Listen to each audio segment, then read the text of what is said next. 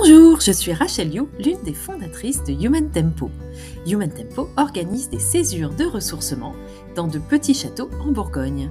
Nos programmes sont destinés à toutes les personnes qui souhaitent faire une pause, récupérer de l'énergie, voire sortir d'une situation d'épuisement, de burn-out, ou encore travailler sur leur confiance en elles.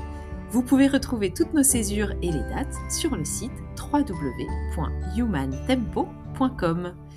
Dans ce podcast, nous proposons à d'anciens participants des programmes Human Tempo de témoigner de leur vécu par rapport à l'épuisement et au burn-out. Comment tout a commencé, ce qu'ils ont vécu avec nous, ce qu'ils ont également mis en place par ailleurs pour récupérer durablement, et bien sûr là où ils en sont aujourd'hui. C'est parti pour l'épisode du jour.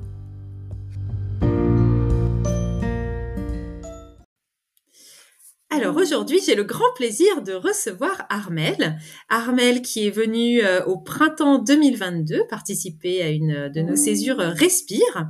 Et donc, euh, bah voilà, aujourd'hui, euh, aujourd'hui, on a un peu de temps pour échanger et j'en suis vraiment contente parce que Armel, tu as un parcours que je trouve très inspirant et en plus, tu parles très bien de ce que tu as vécu. Donc voilà, hâte de t'entendre.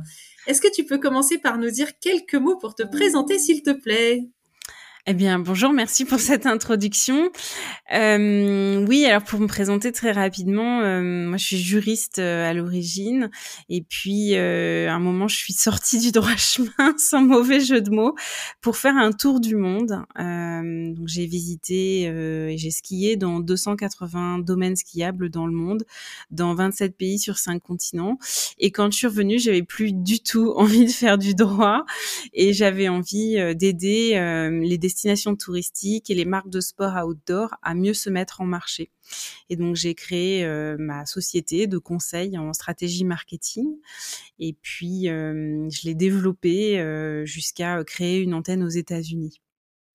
Waouh Bon, super impressionnant. J'ai envie de te demander quels sont les meilleurs domaines pour skier dans le monde.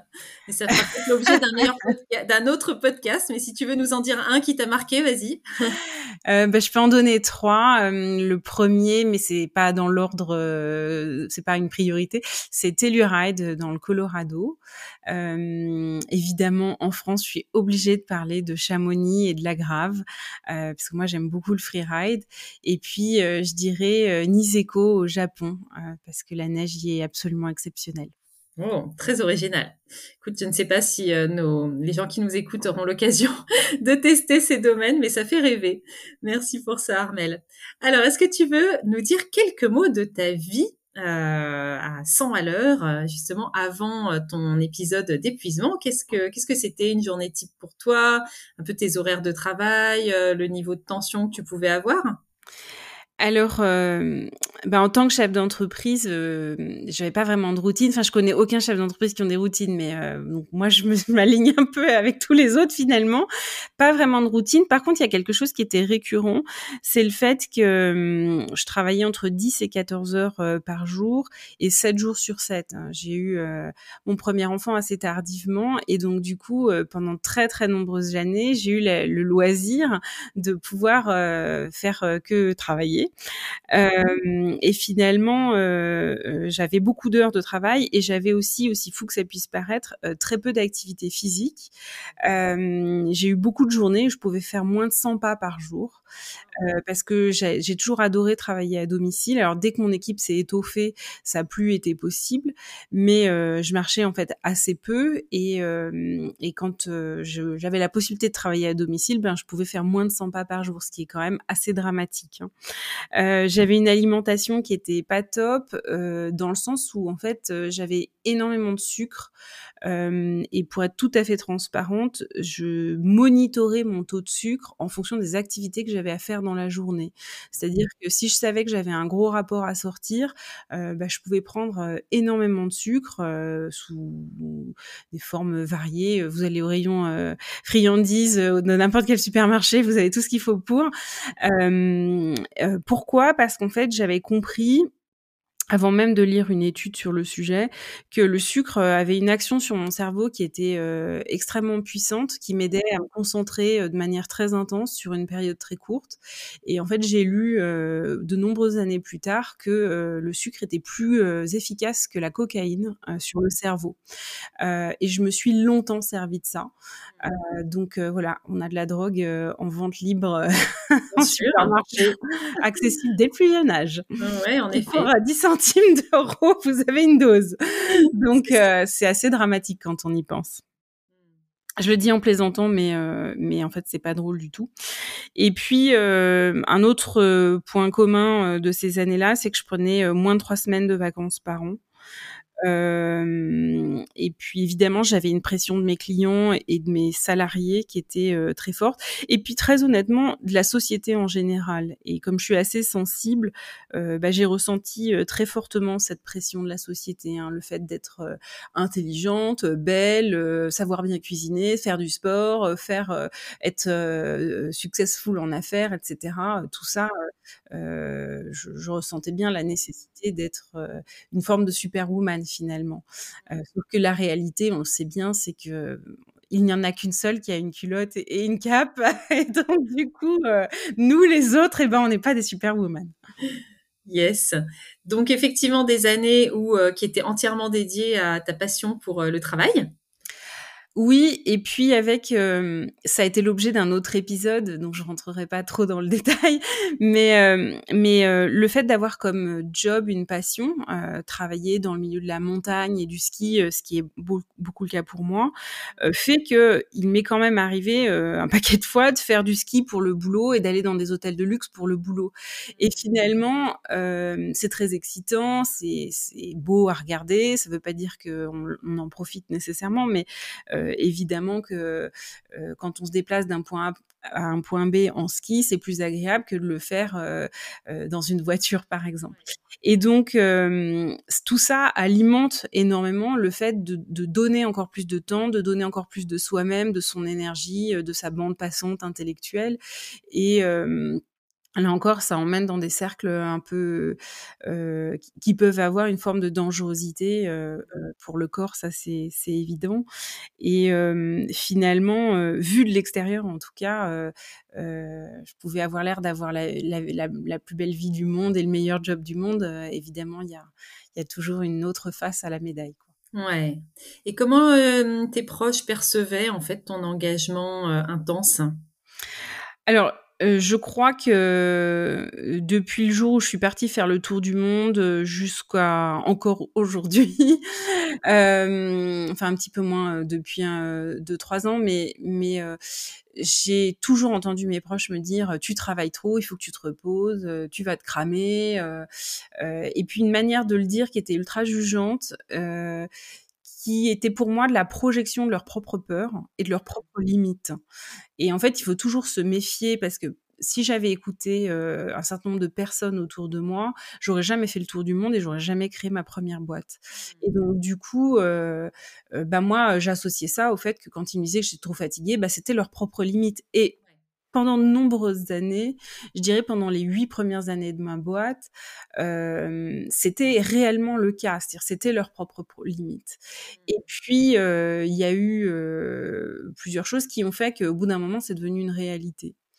Euh, mais mais pendant très très nombreuses années, j'étais absolument pas en épuisement parce que j'avais un niveau de d'énergie en moi qui était ultra puissant, qui était ultra fort. Euh, et si je m'activais pas, de toute façon, j'arrivais pas à dormir la nuit. Euh, et, et parce que j'avais du plaisir. C'est-à-dire que mon jour détesté, c'était le dimanche, parce que le dimanche, c'est impossible de bosser. Et en, tout cas, en France, les gens euh, répondent pas au téléphone, répondent pas aux emails, etc. Et Le lundi, pour moi, c'était génial, quoi. Ça y est, les gens allaient me répondre. Donc, euh, bon, et puis bon, il se passait des choses qui font qu'à un moment, ça n'a plus été. J'ai été alignée avec ça. Alors, raconte, raconte-nous les premiers signes d'alerte, les premiers éléments qui ont fait que tu t'es, tu as commencé à te dire que peut-être qu'il y avait, euh, euh, un downside à cet engagement? Alors, déjà, la première chose à savoir, c'est qu'en fait, j'ai pas fait un burn-out, mais j'en ai fait deux. Euh, les vrais signes pour lesquels j'ai eu la lucidité de, de me dire, ah tiens, là, ça cloche, c'est en juillet 2016, parce que je sentais que mon cerveau pensait lentement. Je sentais que sur des choses qui étaient assez simples, normalement, euh, en un clin d'œil, j'aurais pris une décision, j'aurais su ce qu'il fallait faire, ou j'aurais euh, réagi. Et là, euh, j'étais lente pour pour penser. j'étais lente pour faire des slides, parce que dans mon métier, on, on produit beaucoup de slides, et j'avais vraiment cette sensation que il me fallait 30 à 45 minutes pour rédiger une slide, là où il m'aurait fallu 5 à 7 minutes. Donc ça, c'était un premier signal.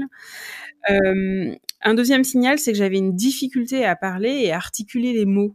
Et quand mon mari rentrait le soir à la maison, par exemple, il me posait des questions relativement simples, comment ça a été ta journée ou comment s'est passé tel ou tel truc, et j'avais du mal à lui répondre en formulant des phrases avec des mots. Euh, et je lui disais tout le temps le truc, le machin, le bidule. Non, mais tu sais, je t'en ai parlé. Et puis bon. Et à propos de, mais tu sais, je t'en ai parlé. En fait, très souvent, je croyais que je lui avais parlé d'un truc, alors que pas du tout. Et sûrement dans ma tête, j'avais, euh, je m'étais dit, ah bah tiens, il faut que j'en lui en parle, mais euh, en réalité, je l'avais pas fait. Et puis, euh, j'avais énormément de mal à me souvenir de choses de la vie quotidienne. Tout ce qui était mémoire court terme tendait à disparaître. Tout ce qui ne m'intéressait pas euh, je l'oubliais aussi sec. Euh, par exemple, si quelqu'un me donnait une direction pour euh, me rendre quelque part, me donner quelques éléments de voilà d'indication, ça rentrait dans mon oreille droite, ça sortait de l'oreille gauche aussi sec, et je le retenais absolument pas. et puis aussi, ça, je, un point qui a fait que vraiment je m'en rendais, euh, enfin, à un moment, j'ai plus euh, pu euh, nier, c'est que je posais enfin, deux fois la même question à mon mari, mais un peu comme un disque rayé, genre, est-ce que tu as passé une bonne journée? Il me posait la question me donnant les deux, trois highlights de sa journée, et puis, une heure plus tard, je reposais exactement la même question, ce qui évidemment ne manquait pas euh, au début de la puis au bout d'un moment, ça a commencé à, il commencé à trouver ça un peu pénible. Euh, et alors, tu vas sûrement me poser la question, mais comment tu faisais au quotidien en tant que chef d'entreprise? Eh ben, en fait, j'ai développé des techniques pour ne rien oublier à titre professionnel. Et en fait, je notais absolument tout dans mon agenda. Euh, je notais tout. J'avais des, des longues euh, listes de notes pour ne rien oublier. Et donc, c'est comme ça, en fait, que j'ai réussi à masquer pendant très longtemps euh, le fait que j'étais en burn-out alors que j'aurais pu ou dû euh, traiter le sujet plus tôt. et en fait, ce, que ce dont je me rends compte, c'est que sur ce premier burn-out-là, j'aurais aimé avoir des signes plus évidents et assez indéniables plus tôt. Et en fait, pour moi, ça a été un, processus un peu lent, pernicieux, qui a fait que, ben, du coup, j'ai pas trop pu le voir. Et puis comme ça faisait déjà trop longtemps que mes proches me disaient tu travailles trop, tu travailles trop, ben je les écoutais plus quoi. Ouais. C'est-à-dire que en fait, tu veux dire au niveau de ton corps, tu aurais aimé avoir des signaux plus nets qui t'auraient peut-être euh, permis de réaliser qu'il y avait un problème? Ben oui, en fait, euh, tu vois, quand on a fait la césure ensemble, euh, parmi les autres participantes, il y en a une qui disait, ben un jour j'ai voulu me lever le matin et puis j'ai plus pu. Mon corps, il, ça bougeait plus, j'étais clouée au lit quoi. Euh, où il y en a une autre euh, qui avait fait un énorme malaise et puis euh, voilà, elle pouvait plus, elle pouvait littéralement plus se lever le, matin. Ben, je pense que moi en fait, il m'aurait fallu ça pour pouvoir, c'est dramatique, hein, mais il m'aurait fallu ça pour pouvoir me rendre compte que bah non, en fait, euh, tout n'allait pas bien et que j'avais besoin d'un vrai repos. Et je me serais autorisé un vrai repos si j'avais eu un signal extrêmement puissant. là, ça n'a pas été le cas. D'accord. Et alors, comment tu t'en es sorti de ce premier burn-out, tu dirais, petit à petit, en, mettant tes outils, euh, tes sparadraps en place euh, Non, évidemment, parce que mes sparadraps, ils ne faisaient qu'entretenir la situation. euh, non, en fait, bah, j'ai fait un deuxième tour du monde. Alors, il faut remettre un peu dans le contexte. J'ai eu une, situation, ce qui a conduit au burn-out, c'est que j'ai eu une situation un peu critique au niveau de mon entreprise, et j'ai constaté au mois de mai 2015, deux semaines avant de, de me marier, que j'étais virtuellement en faillite. Et donc ça, ça a été entre guillemets un coup de bambou. et je me suis dit, ok, euh, très bien, ben écoute, tu redresses ta boîte et une fois qu'elle est redressée, tu te barres faire un tour du monde. Et littéralement, mmh. comme ça dans ma tête, tu te barres faire un tour du monde. Et donc, je me suis donné un an pour le faire. Euh, ça a pris 14 mois. Et au bout de 14 mois, je suis partie faire mon, mon, deuxième tour du monde. Donc, tu as réussi à redresser ta, ta boîte alors? Évidemment, j'ai réussi à redresser ma boîte. Bravo, c'est hein. Et surtout, euh, j'ai éliminé la plus grosse source de stress pour moi. Alors c'est terrible ce que je vais dire, mais c'est quand même une réalité. Euh, c'est qu'en fait, euh, je me suis séparée de tous mes collaborateurs. Euh, alors je leur ai proposé euh, des ruptures conventionnelles. J'ai essayé de reclasser le plus de personnes possible parce que je voulais partir proprement, je voulais les regarder dans les yeux et je voulais me regarder dans les yeux aussi. Et mmh. puis surtout, je voulais faire les choses proprement. Et, euh, et en fait, j'ai réalisé que avoir une grosse équipe, ça me rendait pas heureuse, et qu'en fait, on peut pas être un bon manager si on n'est pas soi-même heureux. Euh, donc j'ai préféré me, séparer de mes collaborateurs parce qu'en fait la charge mentale de mes collaborateurs était trop importante.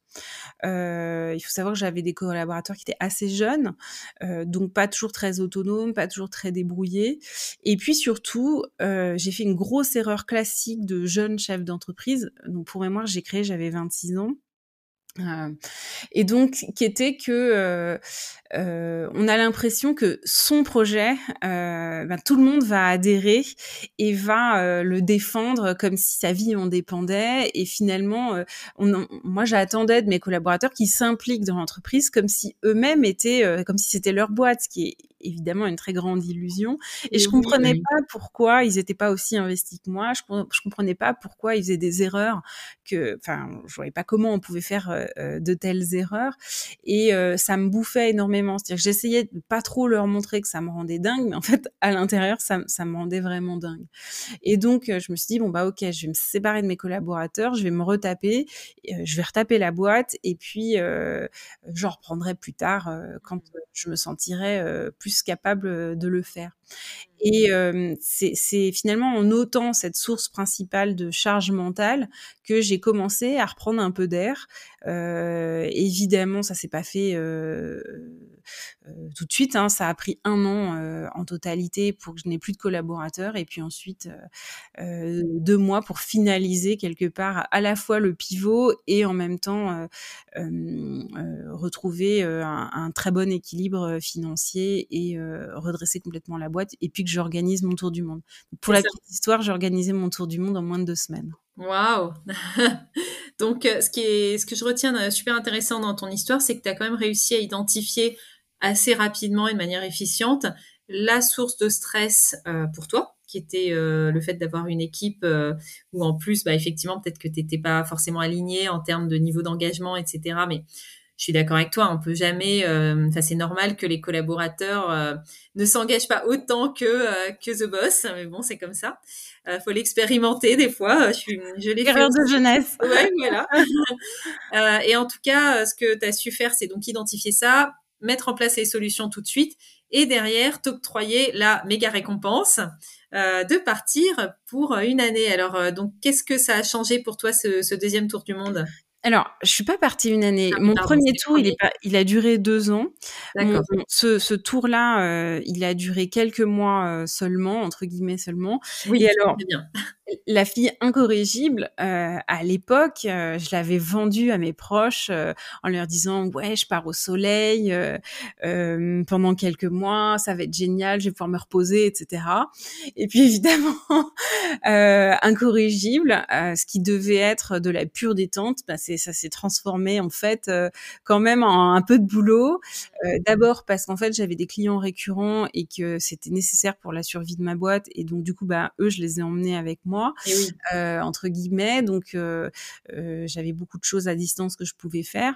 Et puis, je me suis mise à organiser des rencontres avec les ambassades de France qui me permettaient de rencontrer des chefs d'entreprise sur place, des ministres du tourisme et de l'économie sur place.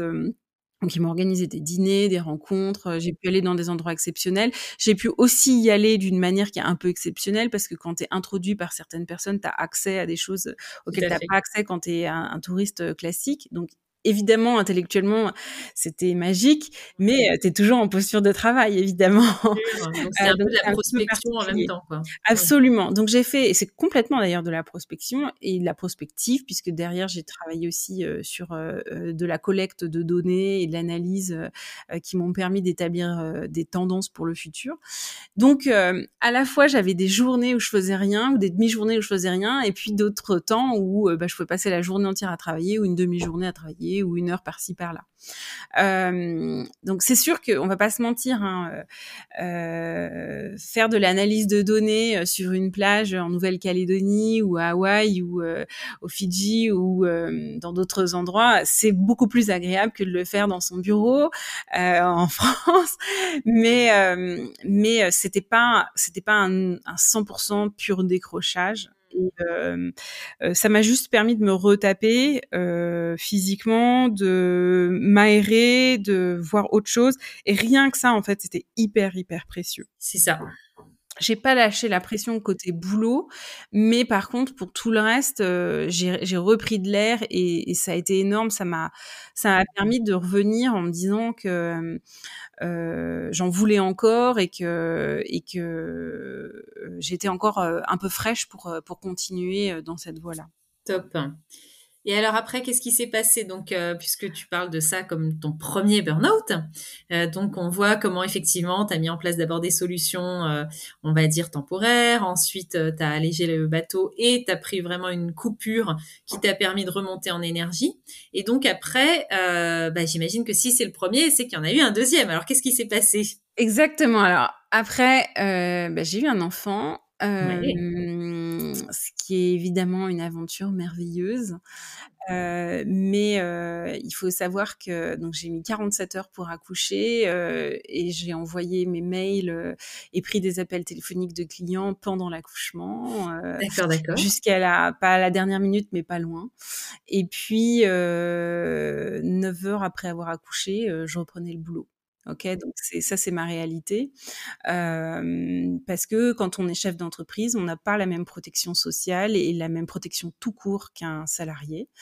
Et que il se trouve que c'était pendant les Jeux Olympiques de Sochi et que, pardon, pas de Sochi, de um, Pyongyang, et que j'avais un client qui était athlète là-bas et qui tant mieux pour elle, a décroché une médaille d'or. Sauf que bah, pour moi, grosse galère parce que quand tu gères toute la com et le marketing de cette personne-là, bah, il faut que tu sois présente et que tu aies un bébé ou que tu n'en aies pas. C'est pas c'est pas ton problème, quoi. C'est pas le sien non plus. Donc du coup, il a fallu assurer. Donc ça, c'était pas chouette du tout. Ouais, c'est une expérience que je recommence, que je recommande. Et puis, ben la vie, elle s'enchaîne, quoi. Donc, j'ai emmené ma fille euh, dans des conseils d'administration, dans toutes les réunions possibles et imaginables. Euh, elle m'a accompagnée partout. Alors, c'est bien parce qu'elle elle dormait beaucoup les premiers mois. Et puis, euh, ben moi, je me suis pas reposée pendant ce temps-là, euh, parce que mine de rien, une grossesse et un accouchement qui dure 47 heures pour le corps à un âge tardif, c'est c'est raide. Je pense que même jeune, c'est raide, mais quand on a 37 ans, c'est pas du tout la même aventure. Et euh, j'ai mis beaucoup de temps à m'en remettre. Je pense que j'ai mis plus d'un an à m'en remettre. Et puis ensuite, euh, bah, j'ai enchaîné euh, énormément de travail, beaucoup, beaucoup de travail. Et dans l'année 2021, en fait, j'ai fait deux missions coup sur coup qui euh, se sont avérées euh, certes très intéressantes, mais euh, dont les conclusions ont été, enfin, m'ont vraiment interrogé sur la perte de sens de mon travail, sur la perte de en fait, quelle valeur les gens accordent au travail que je produisais et aussi aux deniers publics parce que c'est des missions pour des territoires euh, donc payés sur des deniers publics et dont les élus ne tenaient pas compte des conclusions. Et ça, ça m'a anéanti. Euh, avec un autre élément qui m'a anéanti, qui est que euh, pendant la période de, de Covid, euh, on a eu euh, quelque chose qui s'appelle le pass sanitaire euh, et le pass vaccinal. Et en fait, ça, c'est quelque chose qui, d'un point de vue constitutionnel, est hautement contestable. Et moi, en tant que juriste, si vous voulez, ça m'a complètement ébranlé parce que mmh. tout mon système de valeurs est construit sur un état de droit, sur la notion de liberté, qui, je le rappelle, est notre première valeur, hein, liberté, égalité, fraternité. Donc c'est la valeur numéro un en France.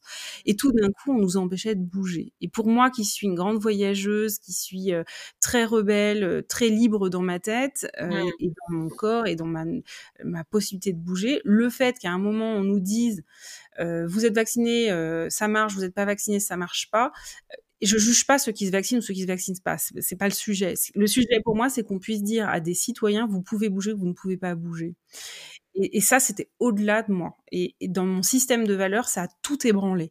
Donc j'ai eu un cumul de fatigue physique, de système de valeurs qui s'effondre et de sens de mon travail qui euh, était euh, complètement euh, vidé. Donc ces trois phénomènes, ces trois éléments font que j'ai eu un moment où je me suis vraiment ébranlée. Et puis Là encore, tout d'un coup, mon business s'est mis à plus très bien fonctionner alors que j'enchaînais année record sur année record. Et ça m'a ça m'a mis en état de, de choc, je pense. Euh, vraiment, je me sentais comme post accident de voiture quand la ah ouais. a éclaté là et que ça sent la poudre. Ouais. C'était vraiment particulier. et je sentais que si je réagissais pas, j'allais perdre ma boîte. Et, et ma boîte, c'est un peu mon radeau, c'est mon, mon, truc de survie, quoi. Donc, je suis allée consulter une association qui s'appelle Second Souffle, euh, et je suis allée à la cellule de Lyon et j'insiste parce que la cellule de Lyon, elle est un petit peu différente des autres cellules second souffle. Euh, elle, ré elle, réagit énormément sur euh, l'anté disparition d'entreprise et pas uniquement sur l'après disparition d'entreprise. Mmh, super. Alors je crois qu'il y a d'autres associations qui sont plus spécialisées comme 60 000 rebonds qui sont spécialisées sur l'après ou second souffle dans d'autres régions de France par exemple où ils sont beaucoup sur l'après après liquidation, eux, ils sont très forts sur l'avant. Et là, en fait, j'ai rencontré quelqu'un qui m'a dit Oh, mais il faut que tu ailles faire, euh, faut que tu t'arrêtes, faut que tu fasses une pause, tu as besoin de recharger. Et euh, finalement, euh, à un moment, il y a quelqu'un qui dit Ah, mais il y a Human Tempo, il faut que tu ailles faire une, euh, une césure là-bas. Je dis Ah bon, c'est quoi ce truc-là? Et j'étais prête à tout, mais vraiment prête à tout. Ouais. Euh, et donc, c'est comme ça que je me suis rapprochée euh, de, de toi et de Virginie pour, pour pouvoir prendre un peu soin de moi pendant une semaine. Yes. Alors, qu'est-ce que cette semaine euh, a pu faire pour toi, du coup, si tu veux en parler un petit peu? Eh bien, en fait, elle a eu le même effet qu'un tour du monde en moins de temps et moins cher, évidemment.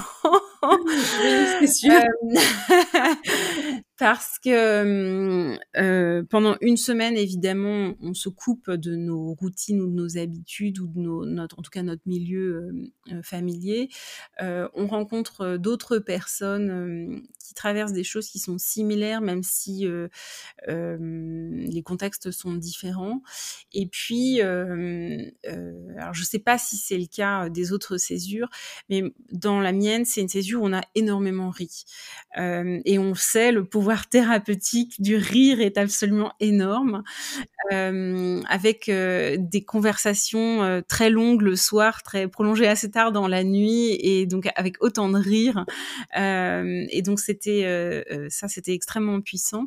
Une sororité très importante aussi, et puis évidemment pour moi une forme de choc parce que on a une équipe autour de nous qui est 100% tournée sur nous. Alors que les gens qui sont en burn-out sont plutôt des gens qui sont très tournés vers les autres, qui sont tout le temps en train de prendre soin des autres à leur propre détriment, évidemment. Et donc, quand tout d'un coup, pendant une semaine, vous avez des gens qui ne font que s'occuper de vous, de votre bien-être, de votre rythme, de votre alimentation, euh, et du moindre petit truc pour faire en sorte que vous soyez bien, c'est assez surréaliste quand même, il faut, faut le dire. Hein. Euh, et c'est évidemment euh, très intéressant, très agréable, bien sûr. Et puis, ça permet de se poser, de s'interroger sur ses pratiques sur ce qu'on veut faire, ce qu'on ne veut plus faire, euh, et euh, sur euh, la, enfin, ce qui est important pour soi dans sa vie, qui est une question que je me suis toujours régulièrement posée, mais là je me la suis posée avec un autre angle, avec une autre façon de, de voir les choses. Ouais.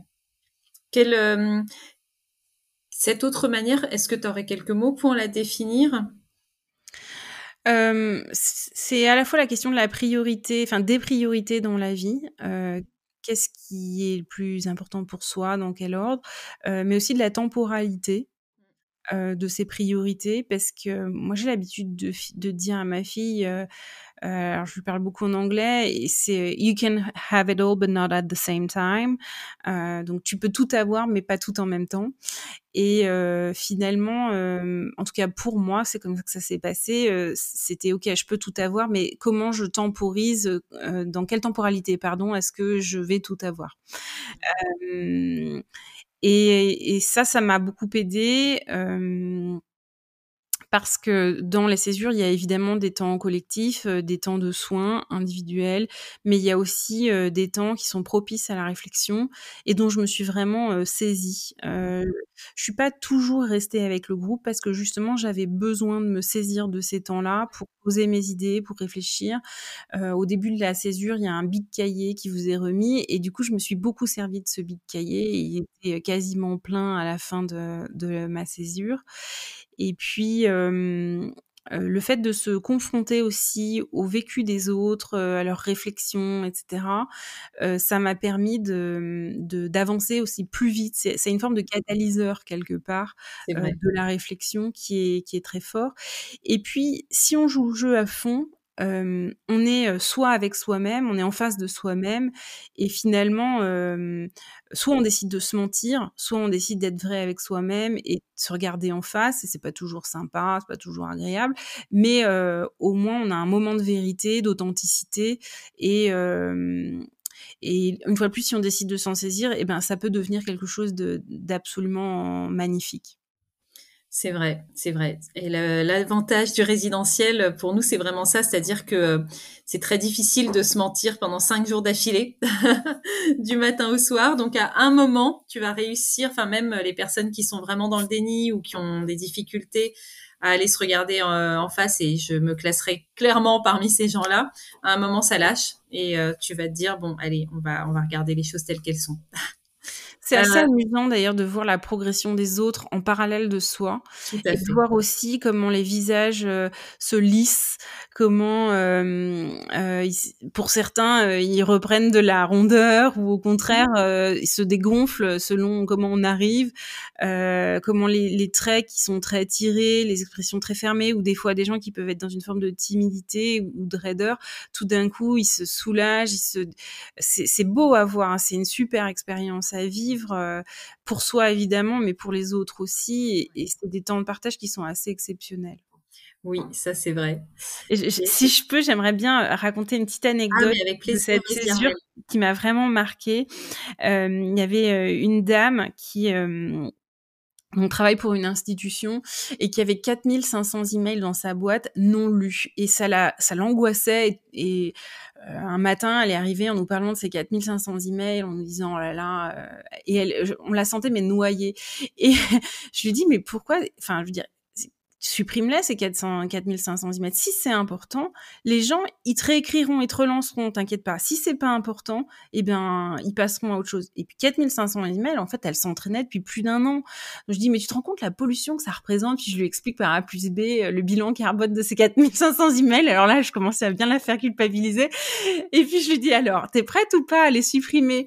Et puis elle me dit, elle réfléchit, je dis, un moment, et puis à un moment, je lui dis, mais est-ce qu'il y a quelqu'un qui va mourir? Est-ce que c'est si, tu supprimes ces 4500 emails, est-ce que tu vas faire du mal à quelqu'un? Non. Euh, est-ce que euh, ton employeur pourra te le reprocher d'une manière ou d'une autre? Non. Bon, ben tu peux le faire. Et le soir à 18h, juste avant le dîner, elle est venue et avec toutes les filles autour, elle les a supprimées. Et j'ai été mais ébahie qu'elle le fasse d'abord. Moi, je crois que j'en aurais été incapable pour être honnête. Et ensuite, et ensuite, fallait voir l'effet que ça avait sur elle. C'était mmh. surréaliste. Génial. Donc euh, voilà, n'hésitez pas à supprimer vos mails.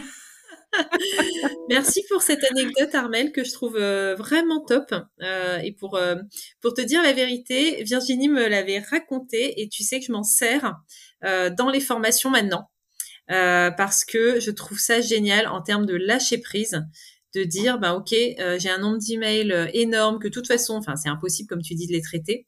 Qu'est-ce que ça fait si je les lâche ouais. Et, et donc grâce grâce à toi tu vois on a enrichi notre formation. Donc merci pour ça.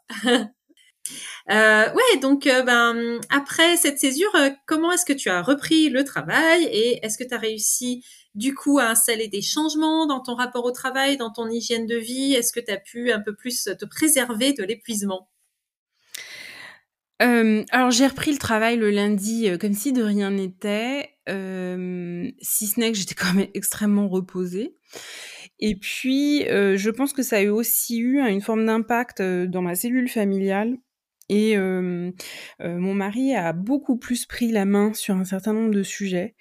donc ça, ça, ça m'a bien soulagée aussi. Mmh, ça, c'est, je pense que c'est aussi l'une des clés de réussite, c'est-à-dire quand votre partenaire met un peu plus la main à la pâte ou se rend compte que vous pouvez pas être à fond tout le temps, et ben en fait, ça change quand même beaucoup la donne. Et ça a été le cas pour moi et je, j'en suis très reconnaissante. Euh, je dirais aussi que euh, ça en fait, j'ai récupéré tellement d'énergie que ça m'a permis d'être plus efficace. Et là où je mettais beaucoup de temps, parce que tout d'un coup, comme j'étais fatiguée, eh ben, je mettais plus de temps pour réaliser certaines tâches. Et bien là, je mettais moins de temps. Donc du coup, c'était beaucoup plus simple pour moi. Euh, mon niveau de stress était aussi beaucoup plus bas. Il y a beaucoup de choses qui étaient, euh, euh les, en fait, c'est un peu comme une voiture, les niveaux étaient refaits. Ouais. c'est pas très élégant comme euh, comme image. Je suis désolée, mais ah mais voilà. c'est clair. Au moins c'est clair. Donc, euh, donc du coup, je suis repartie avec plus de force, plus d'énergie, et puis aussi, euh, je me suis, euh, alors c'est un peu concomitant, il se trouve que pendant la semaine de césure, j'ai décroché une mission qui m'a beaucoup remise en énergie parce que j'étais avec des personnes très positives, parce que le projet été sympa, parce que mon travail était valorisé. Euh, et du coup, euh, ça, a, ça a complètement changé la dynamique grâce à cette mission. Et puis, euh, au fur et à mesure, c'est toujours pareil, c'est une histoire de spirale. Il y a un truc heureux qui vous arrive, et puis poum, il y a un deuxième truc heureux, et un troisième, et un quatrième, etc. et on, est reparti en, en, en, spirale montante. et donc, je dirais que c'est grâce à ça, c'est ce, ce, niveau d'énergie et, de et de repos qui a fait que j'ai pu repartir. Euh, après, ce qui est certain, c'est que un peu avant, enfin depuis que j'ai ma fille, je ne travaille plus le week-end. Yes. Ça, aide. Euh, c'est rarissime que je travaille le week-end. Si ça arrive, c'est parce que j'ai un événement qui est programmé à ce moment-là, mais je travaille plus quasiment plus le week-end. Et puis, euh, euh, je m'accorde, je suis un petit peu plus indulgente avec moi-même quand même. Ouais. Ça prend quelle forme alors? Euh, c'est uniquement intellectuel, c'est-à-dire que je, je, je, suis un peu moins redou enfin oui redoutable euh, ou exigeante euh, sur mon niveau de réussite ou sur mon niveau de succès par rapport à. Les gens vont écouter ça, ils vont se dire que je suis obsédée par la réussite et le succès. Oui, c'est important. C'est vrai que c'est important pour moi. Quand tu crées une entreprise, c'est quand même pour avoir du succès, sinon il vaut mieux pas le faire. ouais, a priori, il vaut mieux pas le faire. Ouais. Yes. Euh, en termes d'hygiène de vie, est-ce que tu as l'impression qu'il y a des choses qui ont changé? Alors j'entends sur le week-end, mais par exemple, euh, toi qui euh, aimes bien le sport, est-ce que c'est quelque chose que tu as pu mettre en place ou pas encore? C'est quelque chose que tu voudrais faire? Comment tu vois les choses? Alors en fait, je faisais pas mal de sport à l'époque, avant de partir en césure, et puis j'ai arrêté après la césure, mais sans aucun rapport avec la césure. Euh, c'est un, nombre de circonstances qui ont fait ça. Euh, non, assez curieusement, je me suis mise à travailler plus post-césure, mais de manière non coûteuse. En fait, c'est ça qu'il faut comprendre. C'est que c'est pas une question de volume. Euh, en tout cas, pour moi, c'est pas une question de monter ou de descendre le volume d'heures de travail. C'est une question de comment je vis et quel regard je porte sur ce temps de travail. Euh, est-ce que ce travail m'apporte et me fait du bien ou est-ce que ce travail me fait du mal et donc dans ce cas il faut que je change quelque chose? Et là en l'occurrence euh, c'est pas une question de manger mieux ou manger moins bien, de faire du sport ou pas faire du sport, de faire de la cohérence cardiaque ou de pas en faire. C'est quel regard et comment je, je ressens l'activité que je suis en train de conduire, qu'elle soit physique, intellectuelle ou. Mmh. Super. Donc tu es moins en mode pression tout le temps de, euh, ouais, beaucoup moins en mode pression tout le temps. Et euh, quand j'ai des semaines, parce que j'en ai encore, où il y a une très forte pression, euh, souvent elle est choisie, en fait. Euh, parce que ça me fait du bien, parce que j'aime ça, parce que euh, mais c'est pas, euh, je fais pas des mois et des mois en mode survie en termes de stress. Quoi. Ouais, bah, bravo à toi hein, pour ces avancées. Comme tu l'imagines, il y a beaucoup de personnes qui écoutent ce podcast et qui sont elles-mêmes dans un état d'épuisement plus ou moins avancé, euh, voir des gens qui sont bien sûr en arrêt, euh, des gens qui se posent la question est-ce que ce que je traverse c'est un burn-out, est-ce que c'est normal? Euh, bah, d'avoir mal au ventre tous les jours, etc. Est-ce que tu aurais un petit message à leur faire passer de par ton expérience? Alors je pense que c'est très différent si on est salarié ou chef d'entreprise. Euh, et j'ai envie de dire que quand on est salarié, on a un filet de sécurité avec une protection sociale qui est très forte en, France. Et, j'ai envie de leur dire, mais arrêtez-vous, parce que le monde, il peut tourner sans vous. Euh, ne le prenez pas personnellement. Euh, on est tous remplaçables. Et finalement, euh, euh, c'est OK de faire une pause, c'est OK de prendre du recul, c'est OK de, de regarder le monde tourner sans soi. Euh, et il faut quelque part faire preuve d'humilité et accepter ça. Et euh, rien ne va s'écrouler si euh, vous disparaissez pendant quelques semaines ou pendant quelques mois. Au contraire, il y a plein de choses positives qui peuvent en ressortir. la preuve, cette dame qui a supprimé ses 4500 emails, eh ben personne n'est venu derrière elle lui dire ah non c'est pas bien. Et, et, ça a été un sujet de blague pendant de nombreuses semaines après parce qu'effectivement personne lui a jamais rien dit. Euh, elle a même eu des mails de parce qu'elle a prévenu son employeur et, ses collègues et elle a même eu des mails de gens qui disaient ouais bah t'as bien fait. Donc comme quoi euh, c'est possible. Euh, par contre quand on est chef d'entreprise, on n'a pas de, protection pour ce type d'événement de la vie. Et juste pour info, moi, à l'époque euh, de mon premier burn-out, j'avais une assurance, euh, enfin une sorte de complément que je payais une fortune euh, pour au cas où il m'arrivait quelque chose. Et en fait, je me suis rendu compte que il y avait aucune prise en charge avant six mois d'arrêt, six mois et un jour d'arrêt pour les sujets de santé mentale. Donc, euh, du, évidemment, du jour au lendemain, j'ai arrêté mon assurance parce que si c'est pour payer et pas être prise en charge, euh, non merci. Donc, regardez bien vos clauses si vous avez euh, pris une assurance. Peut-être que vous la payez pour rien. Et ensuite, je vous dirais, si vous avez la possibilité de partir travailler en remote, faites-le c'est tout à fait possible que ce soit euh, en Bourgogne, dans un beau château, ou euh, euh, à l'autre bout du monde.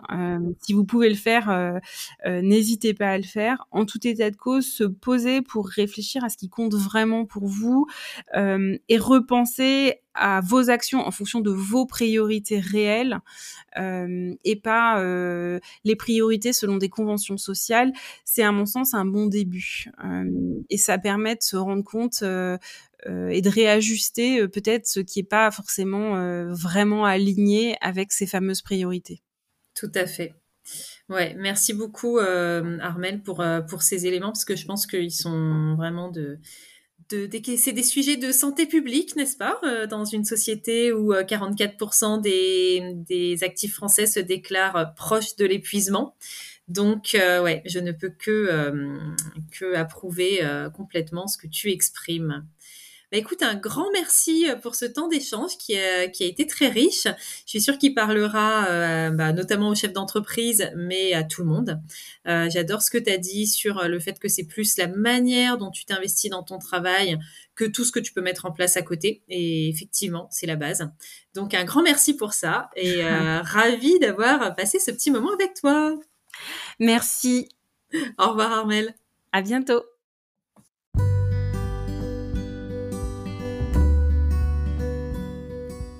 Voilà, c'était l'épisode du jour. Si ça vous a plu, si vous avez envie d'en savoir plus, n'hésitez pas à aller voir sur notre site www.humantempo.com. Vous pouvez bien sûr nous suivre sur Instagram, sur Facebook ainsi que sur LinkedIn. À bientôt! bientôt.